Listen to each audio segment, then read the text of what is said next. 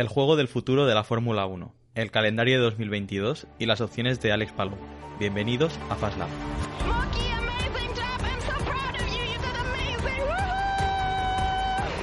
Sophie, we did it! Sophie, we did it! Hamilton se toma un respiro, pero vuelve al ataque, se dirige hacia Cobb. ¡Qué batalla brutal! Ahí va otra vez el británico. Se van dentro, se tocan. ¡Accidente! Se han tocado, accidente grave. Carlos, your second. No mistakes. Just keep it really clinical. I want this win from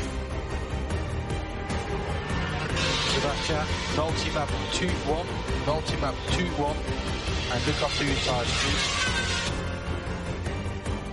Oh my god, guys, we did it again! Oh my god, yes!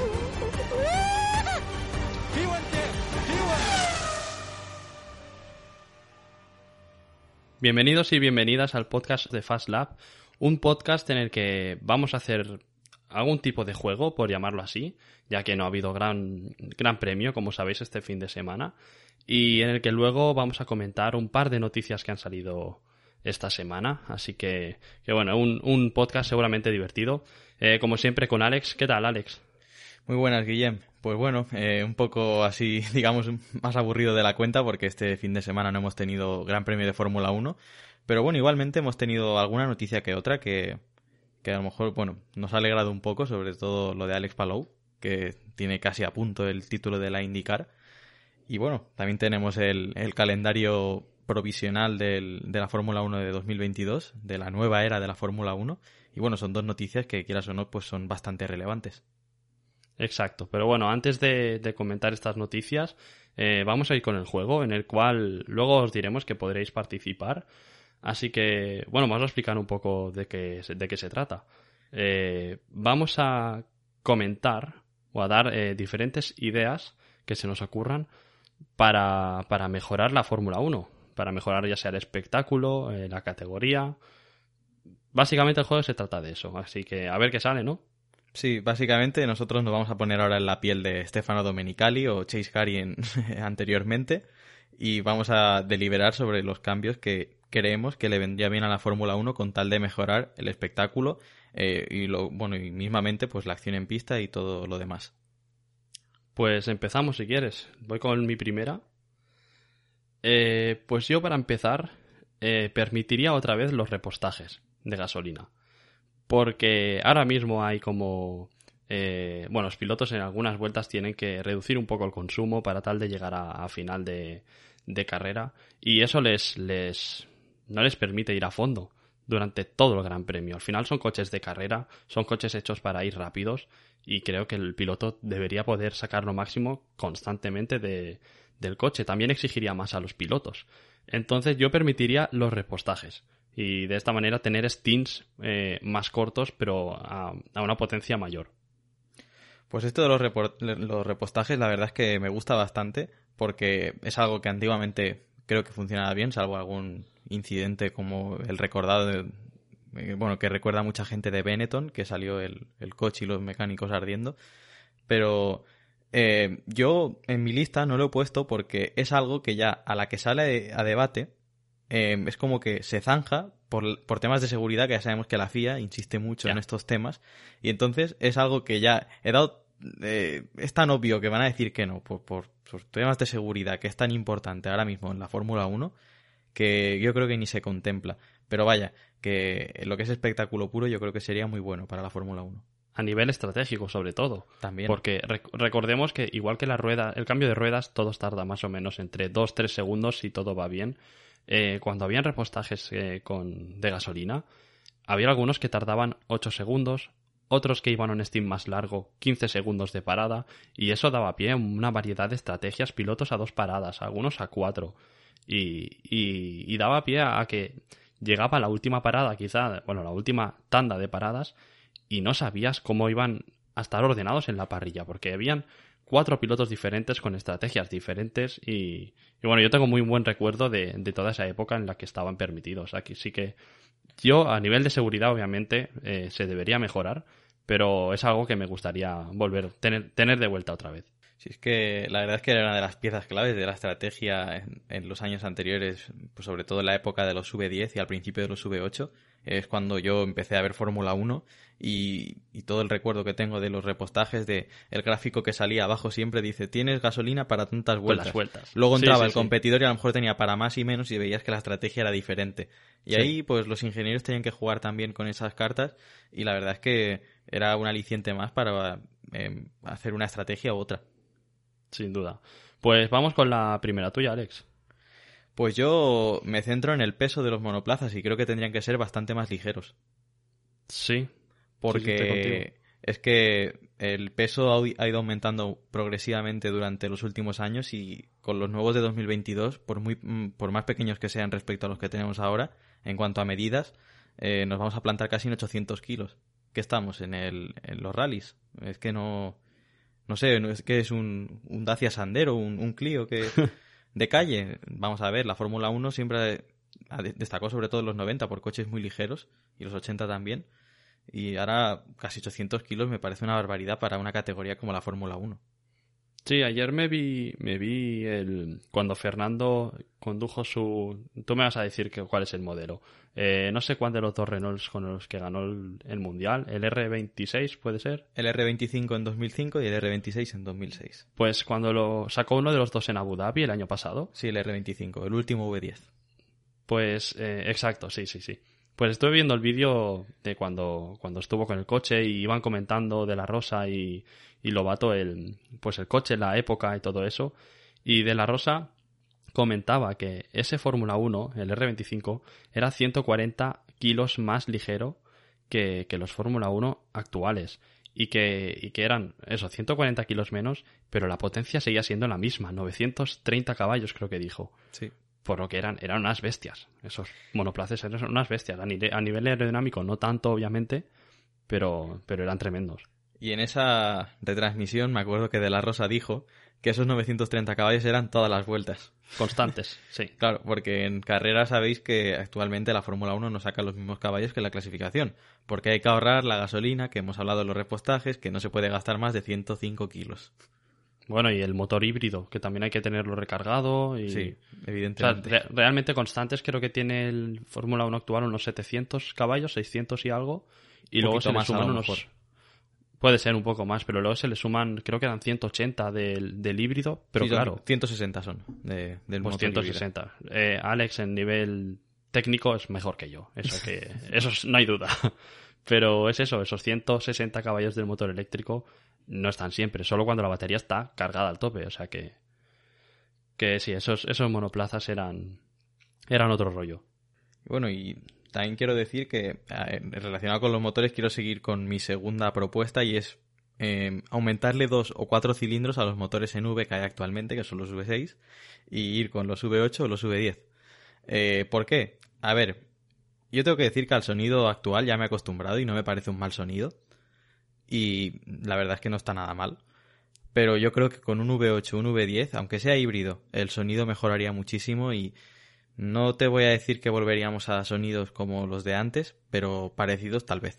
Sí que es verdad que ves ahora imágenes o grabaciones de los monoplazas actuales y te has hecho al, al, al sonido. Pero me repito otra vez con el, con el vídeo que vi ayer del, del R25, cuando te pones a escuchar los monoplazas de antes, te das cuenta de, de lo que hay ahora. O sea, estamos acostumbrados a lo de ahora, pero, pero cuando escuchas monoplazas de antes, V8 o V10, te das cuenta que los de ahora digamos que son un poco una mierda, para decirlo para hablar claro. Sí, antes la gente iba con tapones al circuito y ahora ya no. Exacto. Eh, a mí también me gustaría tener monoplazas eh, más ruidosos, pero, pero creo que es algo que no vamos a ver, o va a costar mucho. No, si al final acabamos con cuatro cilindros, o si no al tiempo. Le podemos poner el motor de nuestro coche. Sí, Bueno, de, de hecho, ¿qué cilindrada tiene ahora? Es un 1600, mi coche tiene un 2000. 1600. Si es que mi anterior coche tenía más. Claro, el tuyo tiene más. Y es que lo sorprendente es que con un 1600 le saquen 1000 caballos en clasificación. Pero bueno, Fórmula 1, son mundos que... Es tremendo, es tremendo. Pero bueno, yo creo que es algo que va a costar conseguir el conseguir un ruido eh, similar al de antes, un sonido, porque la Fórmula 1 es- tiene pinta que se va a ir cada vez más hacia lo híbrido y quién sabe si, hacia lo eléctrico en unos 10-15 años. No lo sé. Pero los, moto- los motores de combustión no van a ser como los de antes, sin duda.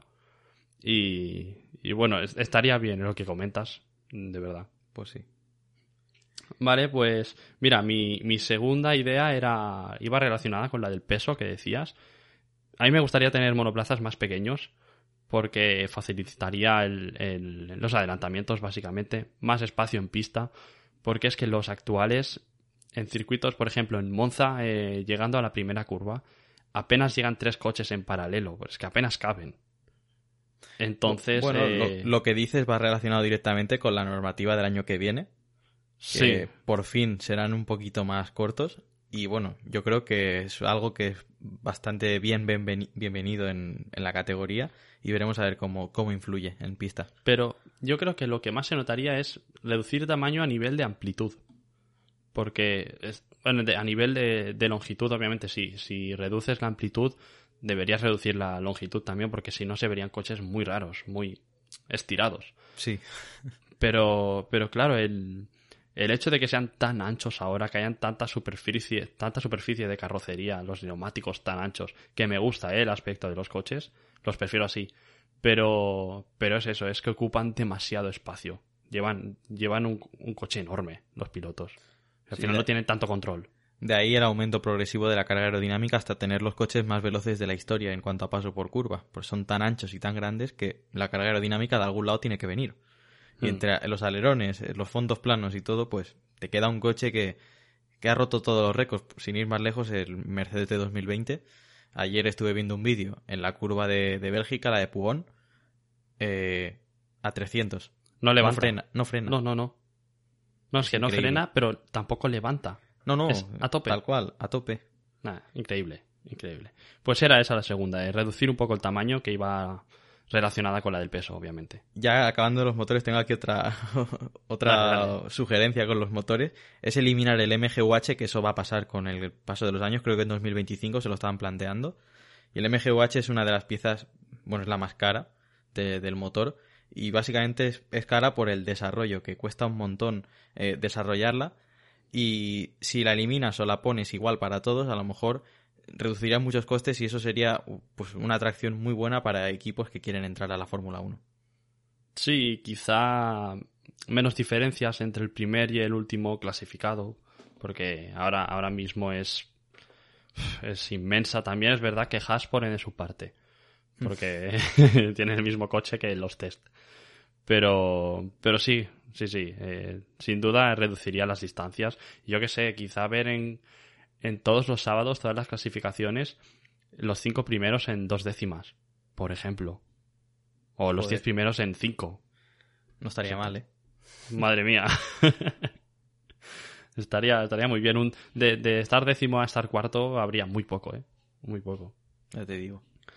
Vale, eh, mi tercera propuesta sería eh, escoger circuitos de verdad. ¿A qué me refiero? Esta la tengo Eh, yo también. Es que, es que últimamente se están pasando. No hemos visto el circuito de Miami del año que viene. No hemos visto el de Arabia Saudí. No hemos visto el de Vietnam, me parece que era. Sí, el de bueno, el de Vietnam ya me lo tragué yo en el juego. Y Bueno, vale. menuda bazofia.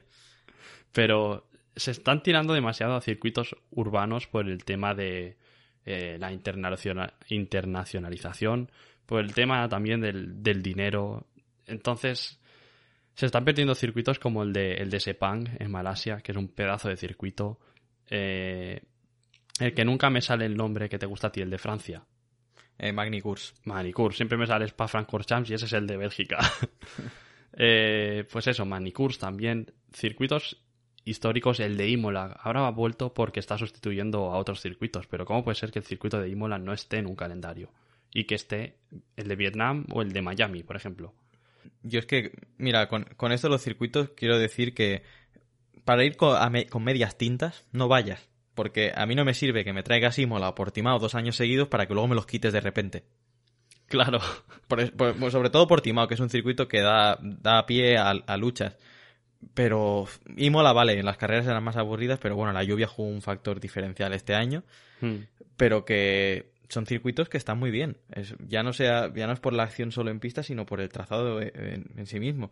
Y no puede ser que lo tengas dos años y venga, ya hemos contentado al público, pues venga, vámonos a Miami. Ahí a ganar dinero y sin saber si el circuito funcionará, que eso es otra. Claro, o Nürburgring mismo. Ese circuito que en 2020 nadie se lo esperaba, llegó al calendario y funcionó muy bien.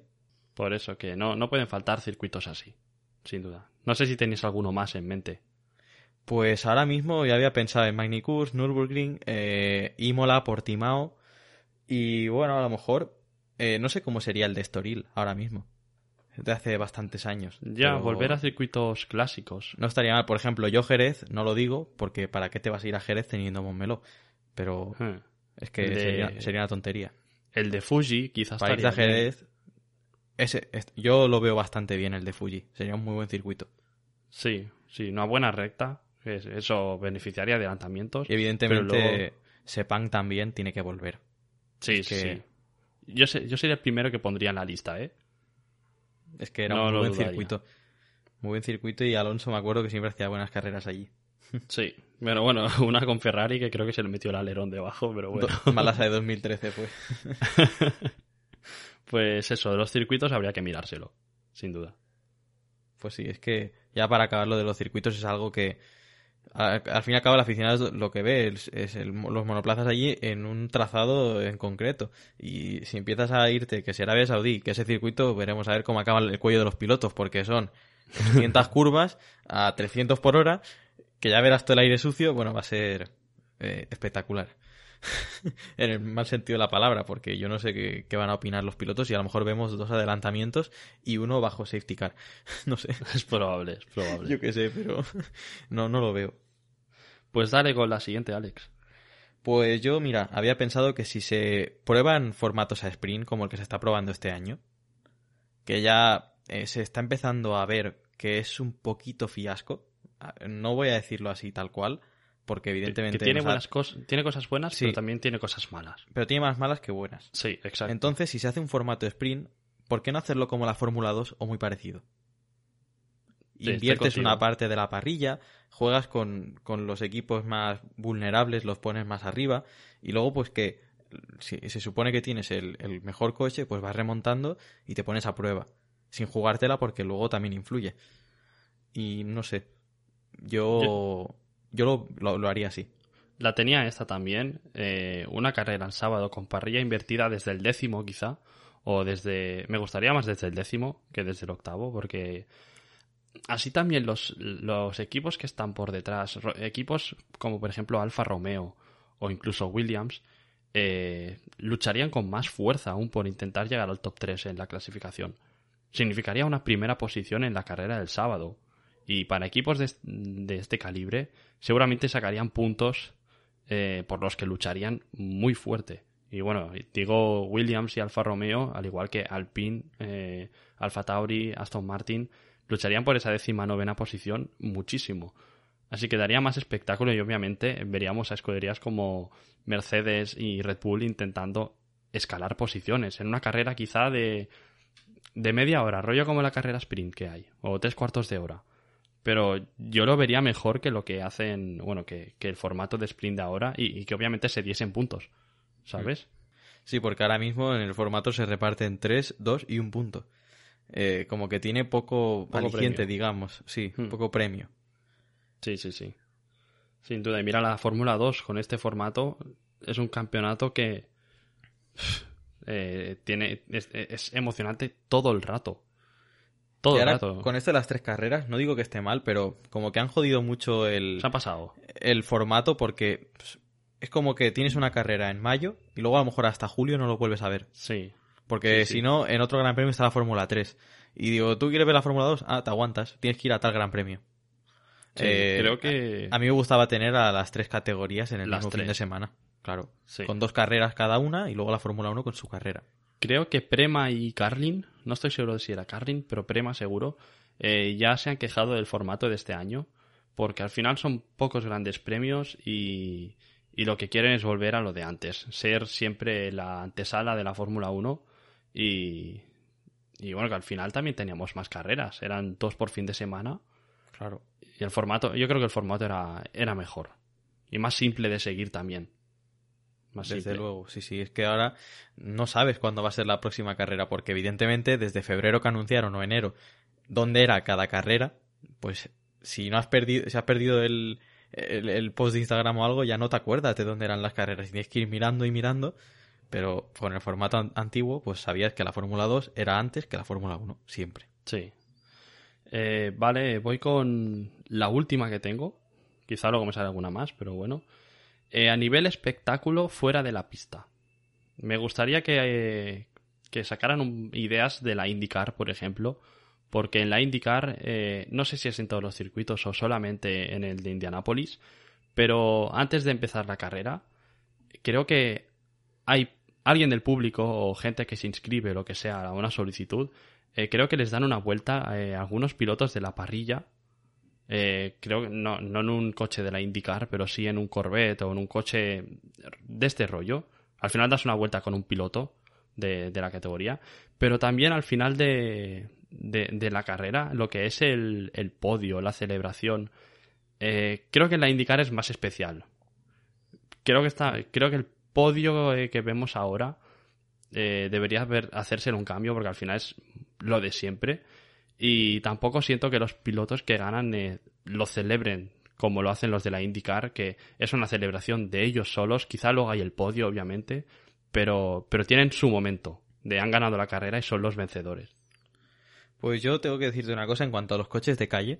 Me acuerdo que en 2019 eh, era Red Bull que ponía a los Aston Martin, McLaren que ponía a los McLaren de calle, y luego no sé si era Mercedes también lo hacía y Ferrari no me acuerdo, pero eran las Pirelli Hot Laps. Sí, Y le daban vueltas, pero creo que en la gran mayoría, el 95% de los casos, era gente famosa. yo creo que eran famosos todo, a eso voy.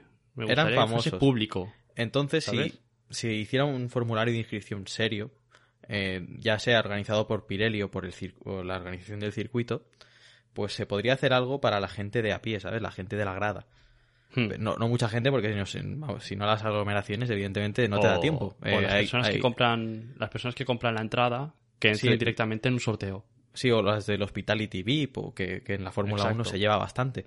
No sé, Exacto. podrían entrar en este tipo de, de sorteos y la verdad es que, bueno, claro, al fin y al cabo es lo que vemos en las cámaras. A lo mejor fuera de cámaras se le da la vuelta a la gente que ha pagado el, la Fórmula One Experience, que es lo de que vale seis mil y pico dólares, que es lo de la experiencia completa con hotel eh, de cinco estrellas, eh, estás todo el día en el paddock, vas a, a los al- vas al pit lane, eh, estás dentro del garaje de los equipos, pero claro, eso de- mientras no lo veamos en las cámaras no sabemos si ha pasado. Entonces, Claro.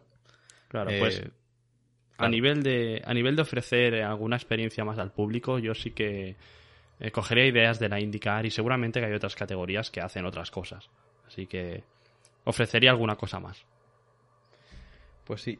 Y bueno, si quieres sigo con las mías que me quedan, me Dale, quedan dale, tú tres o cuatro. más. Y bueno, primero que haría haría más test. Creo que estás de acuerdo conmigo. Antes de la temporada. Antes, durante y, y cuando acabe. Vale. Eh, lo, que, lo que dijo Prost, eh, en vez de un calendario de 23 carreras, pues pones 18, 19 como antiguamente. Y luego haces más test con tal de... Es que, por ejemplo, un piloto joven, ¿cuándo rueda? Si no es en los test de Pirelli. Ya, eso es Eh, verdad. Antes los equipos, eh, cada dos semanas a lo mejor hacían test. Cuando acababa el Gran Premio, se iban a mm, Ferrari, iba a Mugello o a Fiorano y probaba. Probaba y probaba y probaba. McLaren también en Silverstone, pues a lo mejor probaba. Y era pues cuestión de dos, tres semanas, pues cada dos, tres semanas, pues un test. ¿Y por qué te crees que los pilotos de test eran tan importantes antes? Porque habían test a todas horas. Y ahora ya no te dejan probar nunca. Y si, te, y si pruebas es con un coche de hace dos años. Así que ya me dirás tú qué gracia tiene eso. Ya, pero por contra, esto seguramente llevaría a más desigualdades entre los equipos eh, con dinero y los que no. Para eso se, yo creo que para eso se podría habilitar, en plan, eh, alguna ayuda a los equipos más necesitados para que puedan desarrollar esos test eh, con plena normalidad y que también pues no se queden atrás en la batalla. Creo que sería, habría que pensar en, muchos bandos, en muchas cosas, pero que creo que al final se podría llevar a cabo. Pero evidentemente, si esto ya está así, no creo que pase.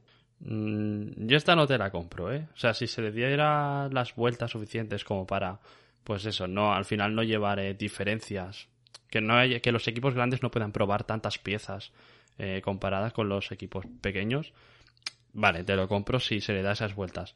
Pero, pero si lo único que se hace son más test, eh, ahí sí que. Es que creo que creo que los equipos grandes, Ferrari y McLaren, seguramente se pondrían al nivel de Mercedes y Red Bull. E incluso Alpine subiría algo.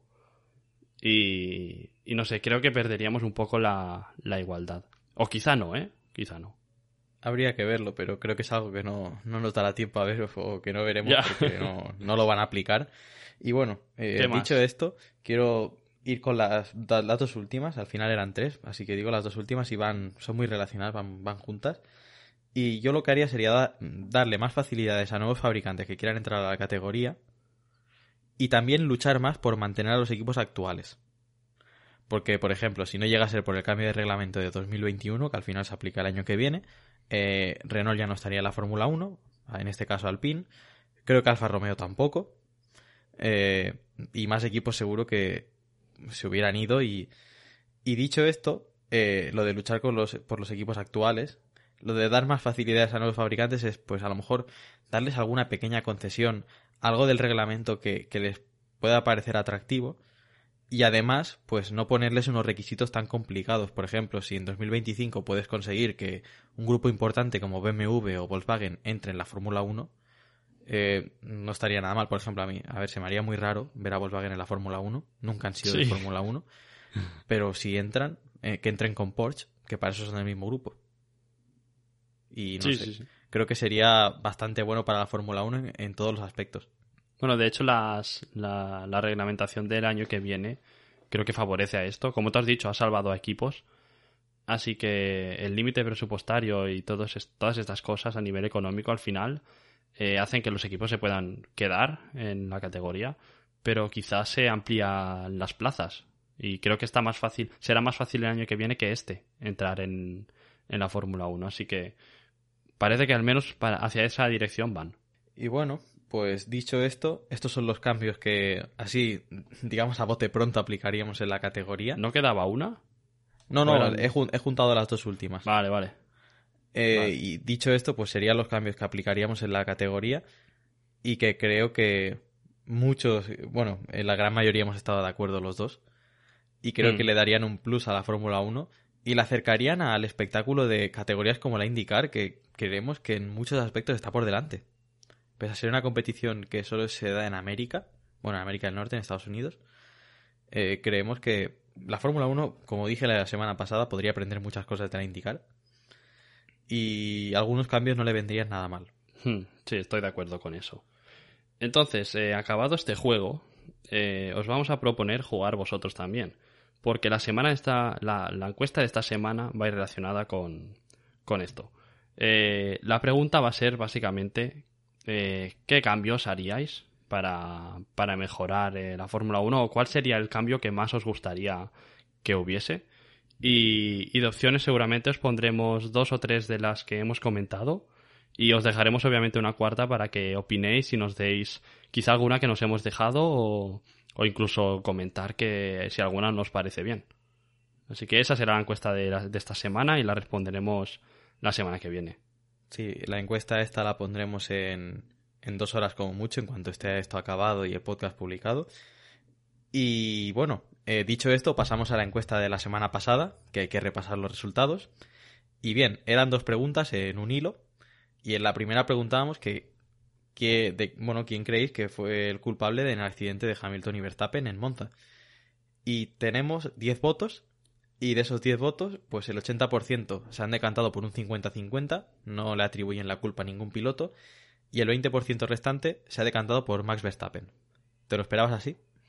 Bueno, quiero destacar que Hamilton no tiene ni un voto, No. por lo que me extraña, porque yo creo que habría alguien que le, le culparía. Han sacado una, una recreación del accidente y sí que es verdad que parece que Hamilton da muy poco espacio.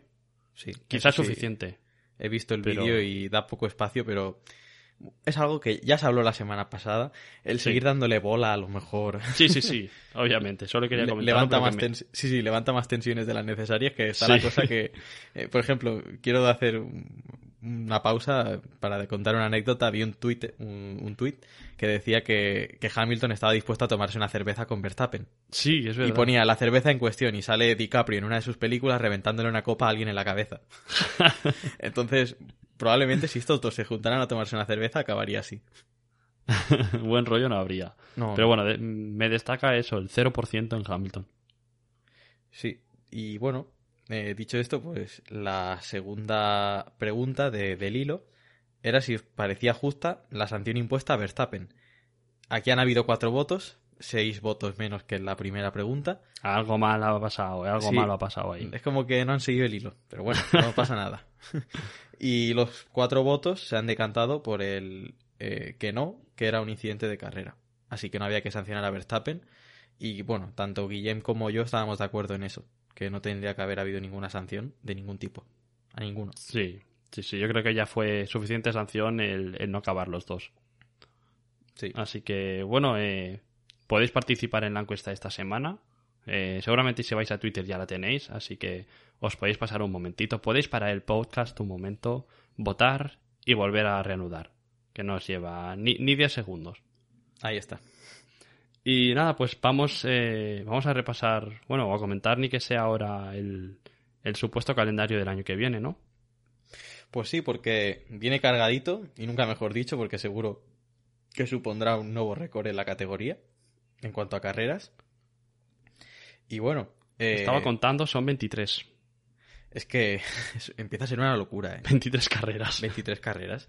Que a ver, que para los aficionados, perfecto. Pero Sí, para sí. los equipos no creo que sea tan perfecto. Encima Es hay duro, algún, Tiene que ser duro. hay algún viaje tonto así, en plan de que vas a eh, vas a Miami y luego eh, tienes que venir al Gran Premio de España y para empezar la gira europea. Sí, luego de Mónaco te luego vas, te a, vas Canadá. a Canadá, que eso Sí. era habitual siempre, pero no sé, no, no me cuadra. Pero bueno, vamos a repasar el calendario.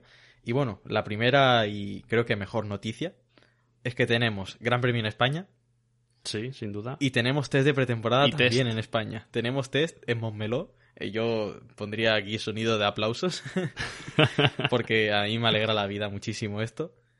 Y, sí, importante bueno, decir que será. Bueno, está previsto que sea del 23 al 25 de febrero. Que, que es para los que tengáis intención de ir, que os podéis empezar a mirar, pues eso, qué días caen y, y tenerlo, tenerlo en cuenta. Mira, es de miércoles a viernes. Así Sí. que quizá un viernes así tonto o algo así se puede, se puede ir. Así que eh, instamos a aquellos que sean que no sean de Cataluña a que vengan el viernes a ver la Fórmula 1 y ya que pasen el fin de semana y vean esta maravillosa tierra.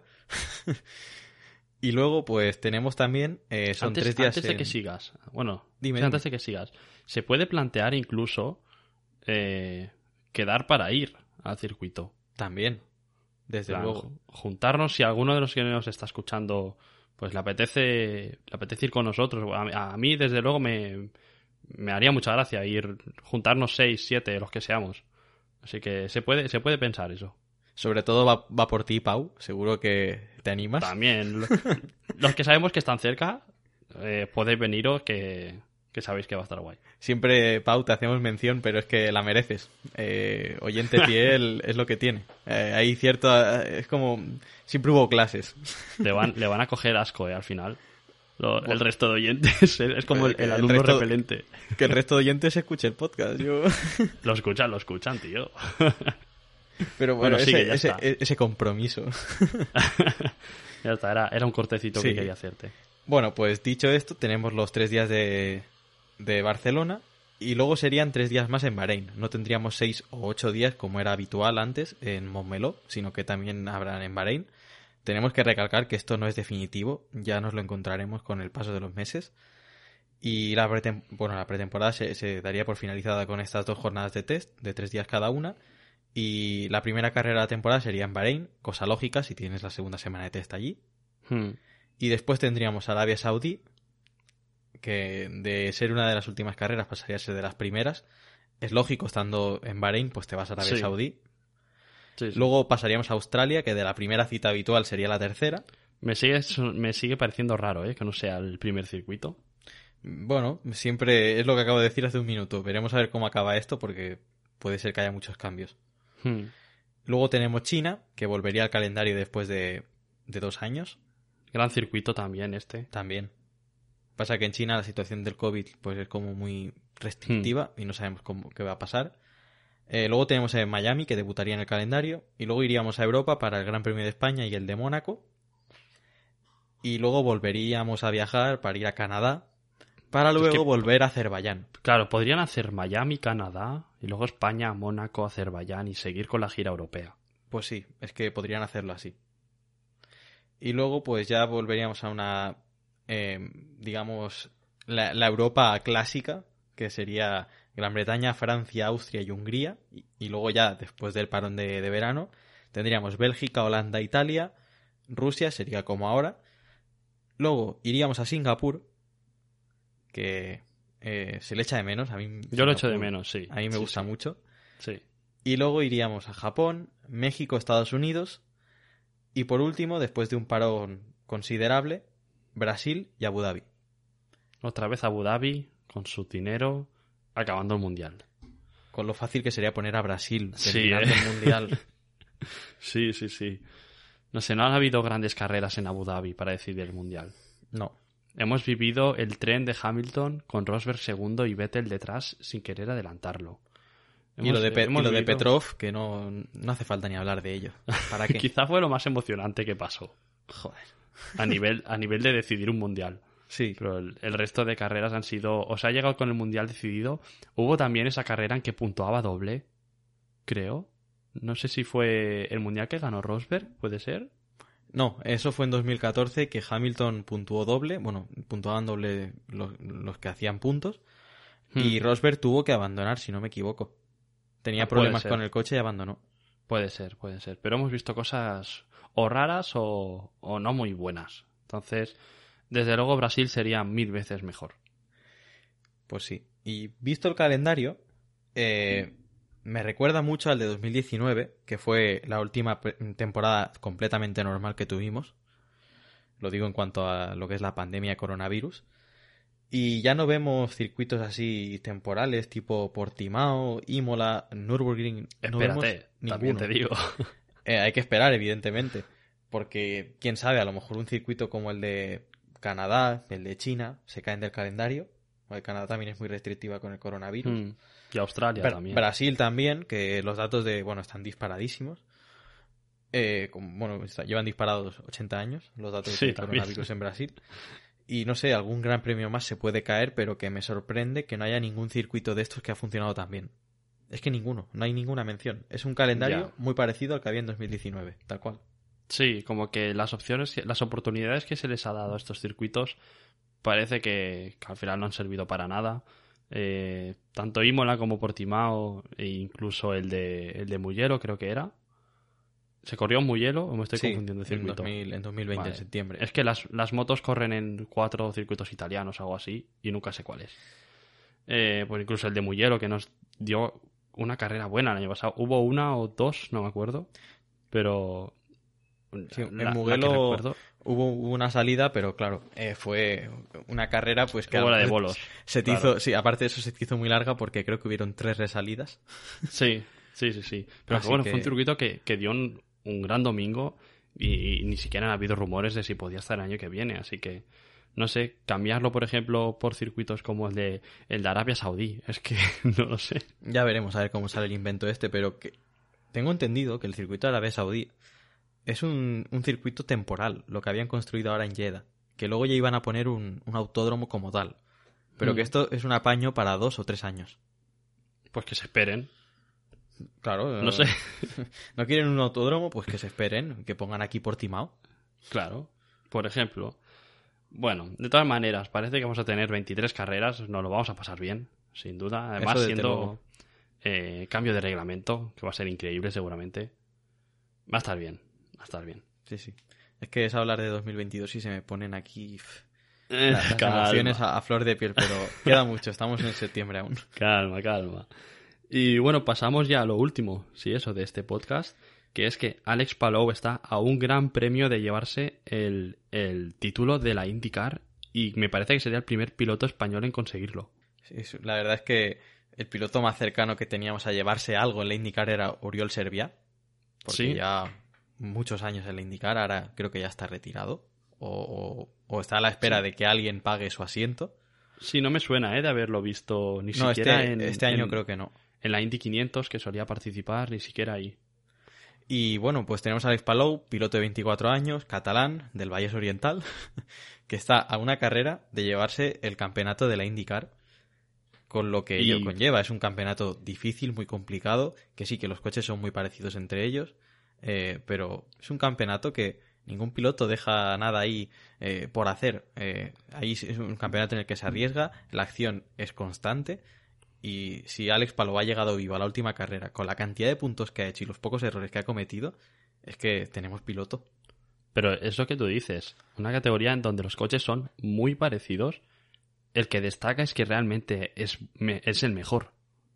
Sí, sí. Y, y carreras como, como la, no la de este fin de semana, sino la, la del anterior, que salía en pole position, se fue para atrás y la ganó.